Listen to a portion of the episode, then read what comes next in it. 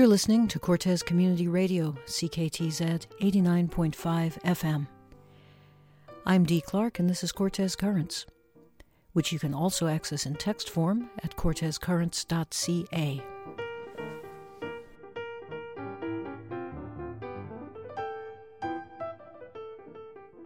This is a Cortez Currents news update on recent events at Fairy Creek. I'm Dee Clark, and I'll be speaking with Kathleen Code. Kathy Code is a spokesperson for the Rainforest Flying Squad and the land defenders protecting the old growth forests at Fairy Creek. She founded the legal team and is also a member of their media team. Since joining in August 2020, she's worked closely with Elder Bill Jones to understand the situation of the Pacheedaht First Nation and their interactions with Industrial Forest Company Teal Jones and the NDP government. I asked Kathy to provide our listeners with an update on events at Fairy Creek this fall. So, what's been going on since October? Justice Thompson at one point did lift the injunction saying that the behavior of the RCMP was of concern to him, and the fact also that they had exclusion zones that were far from industrial logging sites, and as well as their arrests and, and treatment of media. Uh, was of special concern to him. Since then, though, the injunction has been reinstated by the Court of Appeal pending their decision. We had a two day hearing with them. So that decision is now pending. Judging from the, the remarks of some of the justices, it seems that they're probably not thinking along the same lines as Justice Thompson that for them the the overriding issue is that Teal Jones has legal contract with government and is therefore allowed to log regardless of what that looks like and regardless of the external and very public issues that that are affected by that we're thinking that the courts might retain their conservative point of view on this. So we are kind of preparing for that. In the meantime, though, there's been a lot of other things going on. So we have we have organizations like the Elders for the Ancient Forests, who are a, a magnificent force in and of themselves, who this past weekend laid themselves down on the roads of Granite, Main, and, and were arrested by the RCMP. Yes, I understand that 10 elders and a couple of forest defenders were arrested in that incident. Cheryl is one of the elders who participated in the recent action at Granite, Main at Fairy Creek this past weekend. I just want to read you what Cheryl has to say. Cheryl, age 63, says, I realize we have to stand in the way of the extinction of these trees. What I want government to remember is that people matter more than corporations and that being willfully blind will literally end us. So I think that's an amazing statement. So those kinds of actions are continuing as well. There was a procession in Victoria in November 24th that went through the streets of Victoria and it ended up in the legislature grounds where they installed a 1200 year old cookie on the lawn as a gift to the MLAs and to John Horgan, a reminder of what our forests used to look like and, and, and what they used to be and what we need to protect. There are so few of those trees left.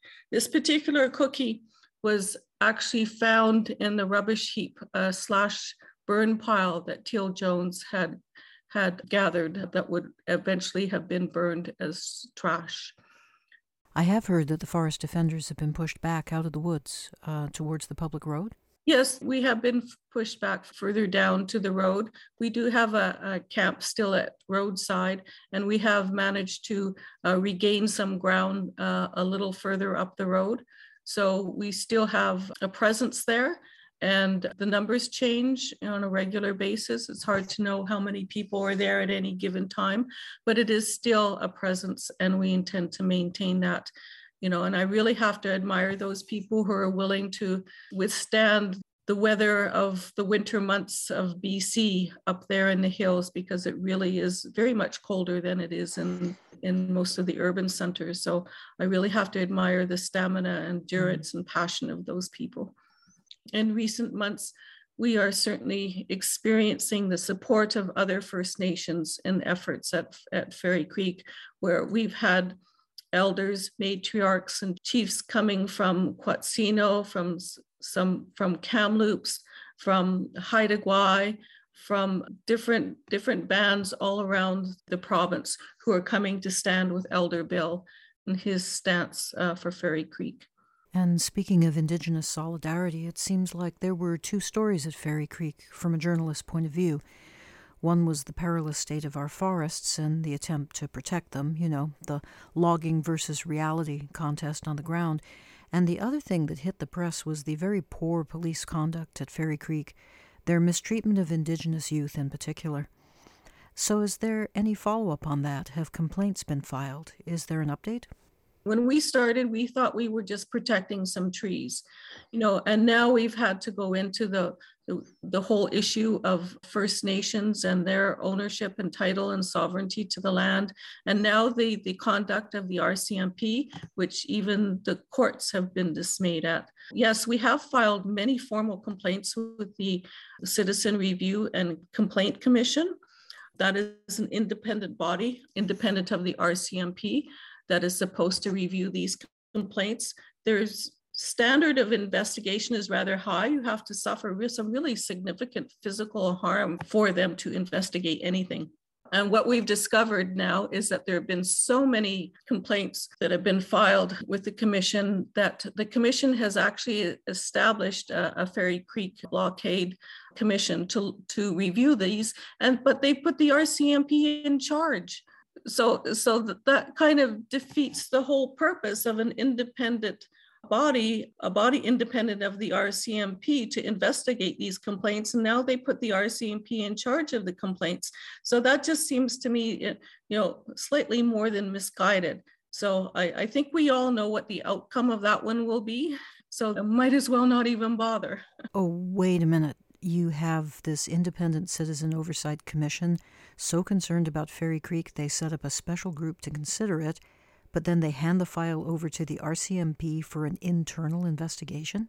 Yes, yes, that's precisely it. That that's a headline in its own right. I know, the mind boggles. Do you feel there's any connection between the police response at Fairy Creek and the the heavy paramilitary police actions at Wet'suwet'en? Oh, definitely. In fact, some of those officers are the same officers who attended Fairy Creek. So they all just flew up there when the when the injunction was lifted. I think many of them flew up to Wet'suwet'en then, you know, complete with their assault rifles and tracking dogs and and went up there to wreak havoc on those people. To, to me, this this speaks to the whole issue of civil disobedience within this country, within Canada, where peaceful protest is is a chartered right.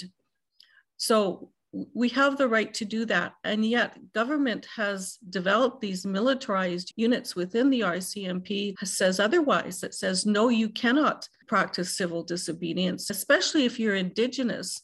And I really hope this is something that the courts do look at. You know, we have seen a glimmer of hope with Justice Thompson's decision to lift the injunction on the basis of RCMP behavior. But for government, or for law enforcement authorities to allow this type of behavior on peaceful Canadian citizens, on, on peaceful Indigenous peoples, is just not right. I mean, I would never have thought as a Canadian citizen that I would be speaking so badly and thinking so badly of the RCMP in my lifetime. Yes. It seems to me that some of this stuff is in violation of the Constitution. So now your group has gone from defending trees to defending free speech and the right to protest and peaceable assembly. As, uh, along with media access, we've had one journalist who's been all over the world practicing his business and says only in China has he encountered such opposition to, to law enforcement letting him get his job done. I have read a little bit about a special task force within the RCMP that was created specifically to intimidate and control environmental protesters. I think they call them the Green Guys. Do you know anything about this? Yes, uh, they're a group called the, innocuously enough, called the Community Industry Response Group. But in reality, they are a, a militarized tactical unit that I think are practicing their techniques first on Fairy Creek and then taking those practices up to Wet'suwet'en for, for some more enforcement practices. So corporations are acting together to use these militarized tactical RCMP units to protect industry then the assets of industry and the ability of industry to continue exploiting natural resources we have to remember that many of these resources are on the unceded lands of Indigenous peoples. There are no treaties. Technically, this is not even Crown land. Government treats it as Crown land, but Indigenous peoples still have rights and title to it. I'm not so sure it's a constitutional thing, but I think it would certainly be part of the UN um, Declaration of the Rights of Indigenous Peoples. And we do have a couple or several Canadian cases then that do uphold Indigenous uh, sovereignty titles and rights. So we have already established that in Canadian law, and yet you know Canadian government is busy ignoring that on both the, the provincial and federal levels. So I read the Forest Revenue Sharing Agreement. I read the Agreement in Principle, which is the step five in the six step treaty process to find out where they are in the treaty process. These are agreements that it turned out that neither Elder Bill or his people had ever seen, let alone been consulted on. They had no idea that these agreements were being signed on their behalf by their elected council. And yet, the provincial government and the federal governments were signing their signatures to them, despite a, a despicable lack of actual free, prior, and informed consent. So I think there's a lot of work to be done there. A lot of people, I think, were confused by the government's deferral move and all that fancy footwork they did. Is logging of old growth still happening at Fairy Creek under existing permits? Are those ancient trees still being taken down? Oh, absolutely. Yes, we they're in the process of logging Camp now, what we called Camp. So that old growth forest is in the process of being logged as fast as they can. So any any pre-approved cut blocks for for which they have approval from government, they are busy clear cutting those, and they I believe they've gotten to a good many of them, and they are applying for new cut blocks on an ongoing basis. So government has no intention of stopping these approvals. You know they talk about deferrals when it came to deferring the lands, uh, the forest and Fairy Creek and in TFL 46, they um, deferred nothing of the forests for which we were actively protecting.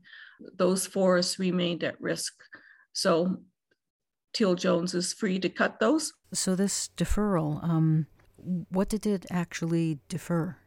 It did defer many of the hectares that were already under under some sort of loose protection called the old growth management area and some wildlife habitat areas. Those were included in the deferral area. So those were already under some form of protection, although government and industry are able to play shell games with those to, mm. to swap out patches so that they can still get at the old growth forests. I think you're answering one of my main questions, which was whether the province is moving any closer to protecting our old growth. Sounds like the answer is basically not at all. Not at all. I mean, even with this deferral process that they've given to the First Nations to, to provide them 30 days to decide whether they want to defer old growth forests that they have defined on the maps. From what I've heard from the forestry experts who have had a look at them, the maps are very poor. They don't indicate all of the old growth areas. They're not complete. There's big gaps in there. And some of the deferral areas do have active cut blocks in them. And some of them are cut blocks that have been sold by BC Timber Sales. And so those cuts are still going ahead. So they are still counted as part of the deferral area, but the cutting is going ahead. And then to give First Nations 30 days to make these decisions that that just seems to be so egregious that it's would be very difficult for anybody to have a look at these maps and and see what exactly is going on and then to to ground truth that information that would certainly take more than 30 days so again i think this is a, another example of government not consulting with First Nations, but sort of handing over some sort of responsibility without having to do any of the groundwork. And from what I've heard, this may only be rumor, but I've heard that the industrial logging companies are trying to make deals then with the First Nations who mm-hmm. have been offered these deferral deals. So that doesn't seem to me very progressive, very equitable. Well, it sounds like it's also calculated to cause dissent and division within those First Nations communities, because some folks may be tempted by the money, and others will want to defend their ancestral territory. So it seems like a good way to stir up trouble. Yes, and I think it's another example of this talk and log because while while we're still all discussing this, the logging is still continuing. And right now, you know, according to the Holt Price and Daust report, the last stand for biodiversity, we don't have very much of this high productive old growth forest left. You know, from what I understand, every hectare counts now. Every hectare is of old growth holds so much in terms of biodiversity and life and, and is part of this complex system of which we really know so little. And yet, government and industry are so willing to destroy it all before we even have a chance to study it. We've had scientists go into Fairy Creek and document all sorts of rare and protected species. So these are all things, and we've made government aware of this, and it hasn't made the slightest dent in their approach at all. They are still intent on clear cutting the trees. And yet, even elected politicians, like our own Michele Babchuk, are starting to admit that this has to change. On December 1st, the Campbell River Mirror ran a statement from her office actually connecting logging practices to flooding, to fires, to landslides, she references a Sierra Club report and actually says, and I quote, it's not just about not cutting down a tree, it's about the ecosystem and the watersheds. And that seemed like quite a change uh, for a BC politician from a logging town to be saying this. Absolutely, it is. Absolutely, it is. We, we cannot continue in this fashion to clear cut we need a completely new forestry framework about how we conduct forestry in this province. We've done the clear cutting for so long, and I know that there's a lot of registered professional foresters who swear by this that all you have to do is replant tree plantations and everything's mm. cool. Well, that's not the case. We need to understand the complexity of these old growth stands more thoroughly, and we need to protect them, and we need to restore what we can. Uh, mm-hmm. We simply cannot continue clear cutting and conducting forestry as we have been doing for the last decades. Loggers have known this for decades. They have known that the end is coming. So it shouldn't be any surprise to them. But they are so eager, I think, knowing that these are the last days, that they are so eager to get everything out that they can right now while they can, while government is allowing them this time. So, I'm going to ask you about that fairly common allegation from the logging lobby, which is that the forest defenders are a bunch of outside agitators, that they take foreign money, that a lot of the protesters are not even from BC. Yeah, there's there is there is criticism from the industrial forest companies that we are a group of activists that are funded internationally and that to have have a lot of foreign influence to that i say well you know we we accept you know funds from anybody. We're an equitable and equal opportunity organization but we are locally based and we are very proud of the way that our people have supported this organization through their particular expertise and and talents and money. What we're finding though is that the industrial logging companies are often owned by foreign investors who live offshore and really don't care about what happens to BC. Once the forests have been ravaged, they don't care. They're going on to the next forest, wherever they can find that. So, do the forest defenders have any goal or strategy for this winter? After what seems like a pretty disingenuous government response, a lot of window dressing, but no actual progress, a lot of people read the headlines about deferral and said, Yay, the forest defenders won, it's all going to be okay. But clearly, that's not true. So, what's the next move? Yeah, I mean, we will we will continue our presence on the ground, you know, and fortified by people like like the elders, bless them for everything that they do for us. We will we will continue a number of, of legal options through the courts, including the injunction. We are looking at other possibilities as well. We have a strong media presence. We will continue to use that to pressure government into doing the right thing. We, we have a number of angles. We also know that the Teal Jones 10 year review is coming up, and that includes a public consultation. So we, we, are, we are waiting for that. We will make sure that we are part of that public consultation. So there are there are a number of avenues, and we are searching for anything and everything that we can do. We are also in solidarity with the Wet'suwet'en and have provided them with a, with a $15,000 donation then towards their efforts. And, and several of our people have gone up there to, to stand with them as well.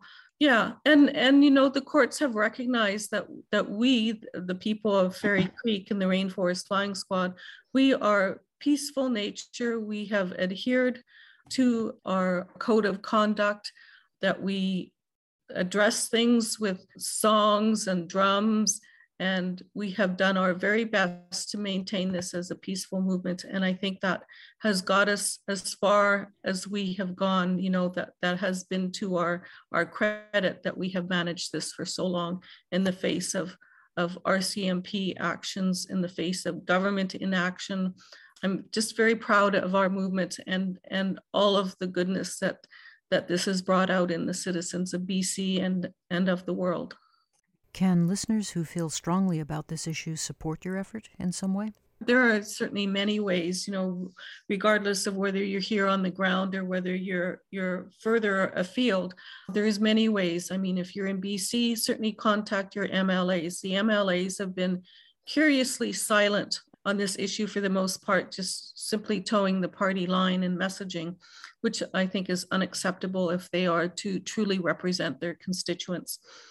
You can donate then to our, our Fairy Creek fundraiser. We have a number of fundraisers that, that support everything from from the people living in the camps to our legal actions to the people who are being arrested and charged with fines. So we're making sure that we're taking care of our people on all fronts. You know, write to your local papers, form solidarity groups in your neighborhood. There are now many communities throughout BC that are deciding to protect their own forests. There are many uh, First Nations groups who are now saying, enough is enough. You, you know, get off of our land. This is our land and we will protect it as we have for millennia enough of enough of the destruction we we can't stand any more of it so i think the there are so many ways that people can can do things either in their own community or to help fairy creek directly is it easy to donate if you go to last stand for forests the website you'll find the fundraising link there as well or just Google Fairy Creek fundraiser or Rainforest Flying Squad or something along that line. Eventually, you'll get there, I think. Well, thank you, Kathleen, very much for taking the time to give us this update. Yes, you too. Yes, a delightful interview. Thank you so much.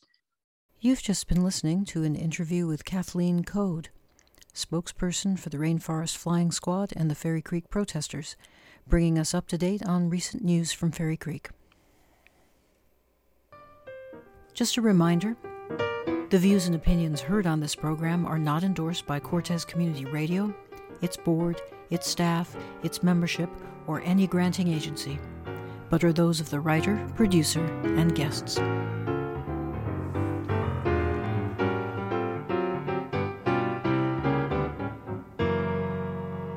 And, as always, Thanks for listening.